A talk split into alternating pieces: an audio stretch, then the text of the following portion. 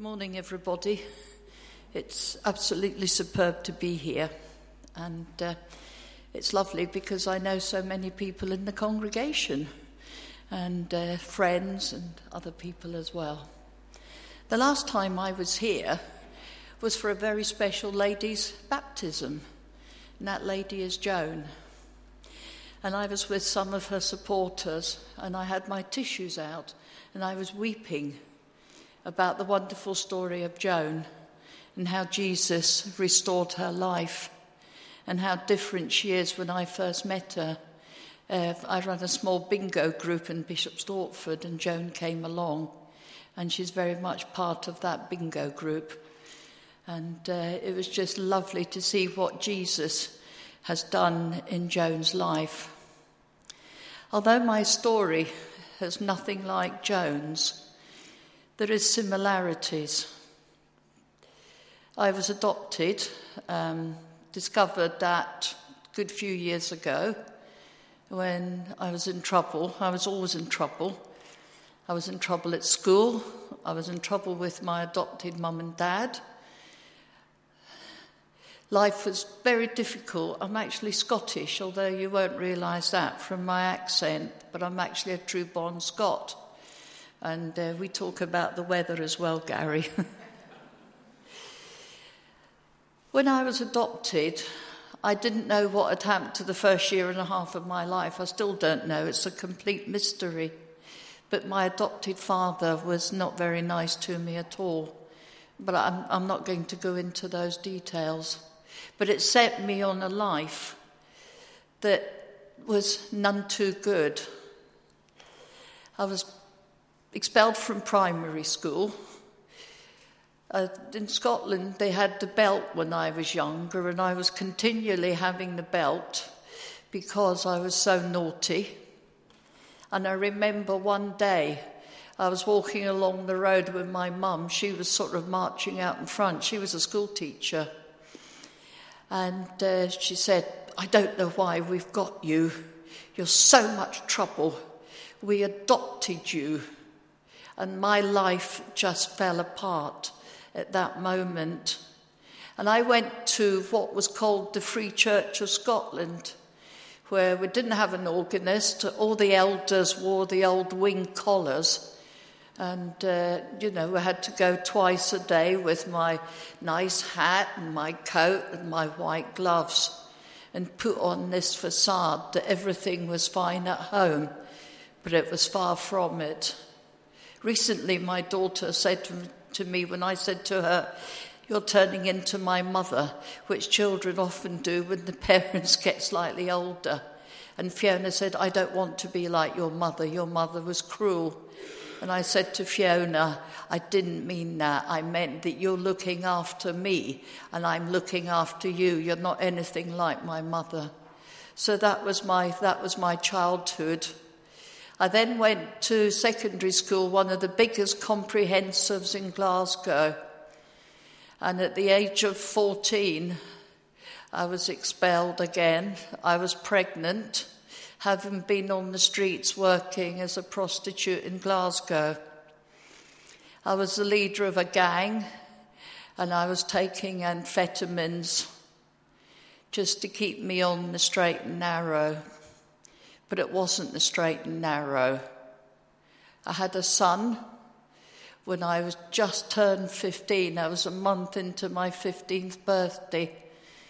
And I was still at home, but they didn't want me to have the baby at home, so I was sent off to a Church of Scotland mother and baby home where we had to get down on our hands and knees and scrub the floors and do all the things because they said it was good because it would make the baby come early. Anyway, there was complications, and I was taken into Rotten Row Maternity Hospital in Glasgow, where I nearly screamed the place down. One of the nurses came and slapped me on the face and told me to shut up. I had the baby, and to my horror, he was black.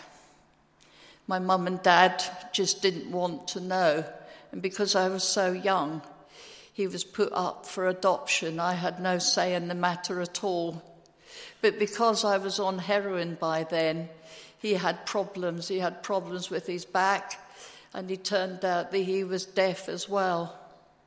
And what, what we used to do was my mum used to post the letters to my great aunt in Walthamstow, and then it'd come back because she told everybody I was in London staying with my great aunt. Such was the shame of my father being an elder in the kirk in Scotland that they didn't want anybody to know that I'd produced this baby, and let alone a white baby, a black baby. I named him Bruce after Robert the Bruce, one of the kings of Scotland, and I kept him for six weeks, as that was the time in those days, and we had to produce a layette for the baby. We had to breastfeed as well. And then at six weeks, he was taken from me. And I didn't hear anything about him for years and years and years. My life then continued to go in a downward spiral, and I was sleeping rough a lot of the time. Sometimes I went and uh, had a room somewhere, but there was one room I was given in uh, down in Green Lanes in London, and I had to bang a broom before I went in there because there was cockroaches in that room. I've never liked cockroaches since. It's the only creepy crawly that I'm scared of. And when I went to Uganda and I was staying there, there was cockroaches. but I managed to kill them. Anyway, that was my life. I was on the streets, I was working as a prostitute, I was mainlining heroin, and I was working for a pimp.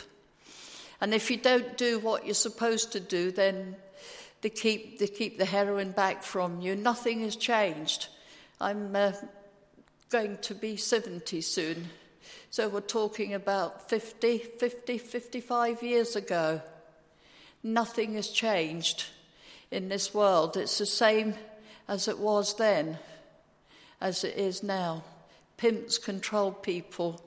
Anyway, one day I was down at Charing Cross Station, down the embankment, and I went in there to uh, shoot up and I looked in the mirror. I saw this haggard old face, and I thought, that can't be me. But it was me, and I suddenly heard the words of a song that I'd sung in Sunday school when I was a child. Wide, wide is the ocean, and deep is the love for me. And those words came back to me. And I thought, does Jesus still love me? Because when I was younger, I went to Billy Graham when he was in Glasgow. I think it was in 1958 or something. And I went forward, and my minister said to me, You'll never be a Christian, you're far too naughty.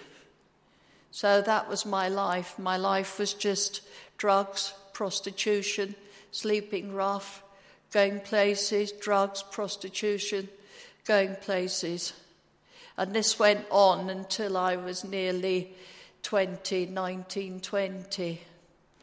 And I was down at the embankment again, waiting for a pickup. And I heard people preaching. And I heard the name Jesus. So I sort of hung around and uh, thought, right, I'll listen to what they're saying.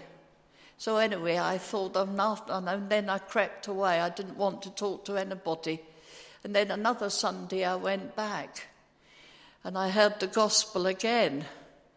And I thought, I wonder if this is for me. So I sidled up to somebody and just said that uh, I'd be interested. So they had a place in, uh, in Buckingham Street in uh, central London. It's just off the Strand. And I went back to this, it was an office of accountants called Foot Davson and Company. And they just prayed with me.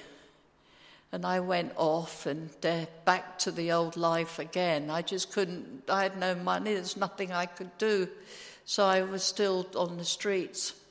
And then they suggested that I might like to go and stay somewhere. And I thought, yeah, that sounds good. So they found a place for me in, uh, up in Clapham Common of a lady who uh, put up people with difficulties and problems. And I went there. But it was so, so hard. I just couldn't give up the drugs. And I just couldn't stop doing what I was doing. So one night I went out and I took an overdose. And uh, the chap who was looking at the people who were looking after me came, and I'd gone, and they prayed, God, let me find her. And they came out, and I do not know how it happened, but they found me and took me to St. Thomas's Hospital, where I had my stomach pumped out.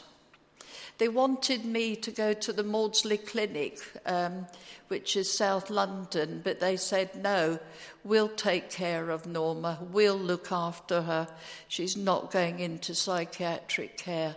So they came and they took me, and they took me down to a place uh, just outside of Tunbridge Wells called Pembury, where there was a big old house.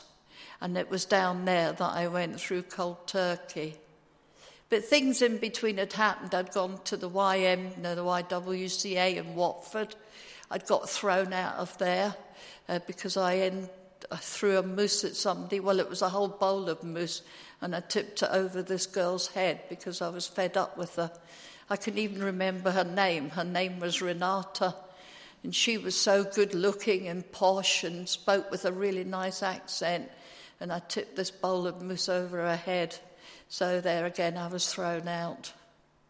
And my life just continued like that. But I went down to Pembury, just outside of Tunbridge Wells, and I was looking after an old lady. It was uh, Mr. Foot's mother. And uh, I was welcomed as one of the family, but I wasn't allowed out on my own. I had to be escorted everywhere. And what I used to do was have a fly cigarette out the window by this time, I'd actually given up the heroin, I'd given up everything. And I was struggling with my health as well. Anyway, life carried on like that. But again, the call of the drugs and everything else was just too much.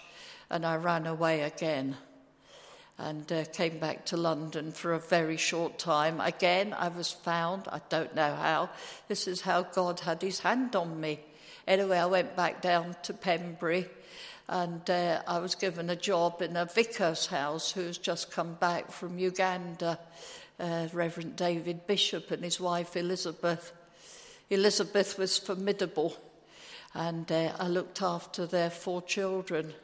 And it was only two years ago that I met up with the children again. Of course, they're all grown up, but uh, it was lovely and met up with David, and uh, his wife unfortunately had died. But I lived with them in Sevenoaks, and I continued to go to the church in Pembury, which was a house group. And my life started to change. They prayed for a husband for me. But I thought that's about the last thing I want as a husband.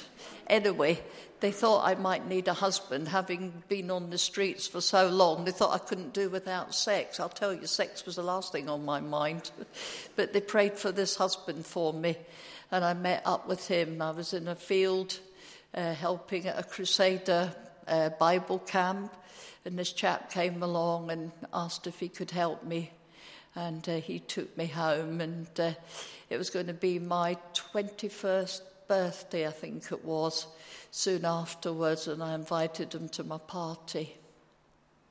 So life was beginning to get better. I'd got baptized in water by immersion, of course, and uh, the worship that we had was very much like what you, what you have now. And I thought, I really need to give my life to the Lord, to rededicate myself to His work. Anyway, I was at St George's Hospital one day. I belonged to a group um, of survivors of um, child abuse. And I got a white rose and I laid it on the altar. And the other people there gathered round me and prayed. And that was really the start of the healing that God had for me in my life. The white rose symboled the pureness and the purity of my life. All the, the, the, horrible things had gone, and I was dressed in robes of white. And somebody had a prophetic word for me as well from the gifts of the Spirit. And they said that they saw me in white robes and also white knickers Now, how they knew I had white knickers on, well, I didn't actually, but they said, That is your purity. That is what God has done for you. So, anyway, we, we lived in just outside of Tunbridge Wells, and two of my children were born down there. And then we moved up, moved up to Bishop Stortford. We went to Furneux Pelham first. And I was very much into helping those who had nothing because of the trials and tribulations in my own life. And God and my family and my husband were the center of my life. And uh, started helping people, did a bit of work for the probation service. Uh, worked in Chelmsford Prison for two and a half years with uh, with prisoners who were on the, there, getting them housed and everything else. But all this was still there in the back of my mind. Even though there'd been healing, it was difficult to forget. Because when my father was ill, and I had to go down and look after him, he was living in Milford on Sea near Hampshire. And uh, I stayed there for two or three nights, and uh, of course, when you get older, men often have trouble with their bladder, well, so do women. But anyway, I could hear his footsteps, and I'd be lying rigid in my bed, even though he was over 80. All the fears had come back again. So I asked some friends to pray for me, which they did. And it was a wonderful, glorious being set free eventually from the past. Because if you can't love yourself, then you can't love other people. And then I started going to uh, the Caris Centre in Bishop Stortford. But I was praying for a church up on the Havers estate where I live. And then I went one Sunday uh, my Dan, my grandson, was playing hockey, and I'd come back and I'd got a phone call asking me to go into the hall there because there was something wrong with the heating because I was one of the caretakers. So I went in and I found some people singing the very songs that I knew, and I thought this sounds interesting. Anyway, Dan didn't want to stay; he was hungry, so we we didn't stay. And then I. Th- suddenly thought, I wonder what this church is, because it sounded a bit weird. Because the church that I'd been in when I came off the streets, it was a bit of a cult. And we weren't allowed to mix with other Christians and, you know, stuff like that. It was a bit, it was a bit weird.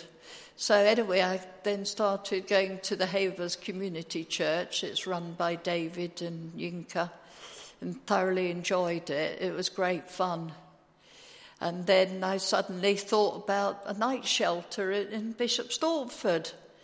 And I met Mandy, and uh, the children had just moved out of the hall because it was no longer fit for purpose.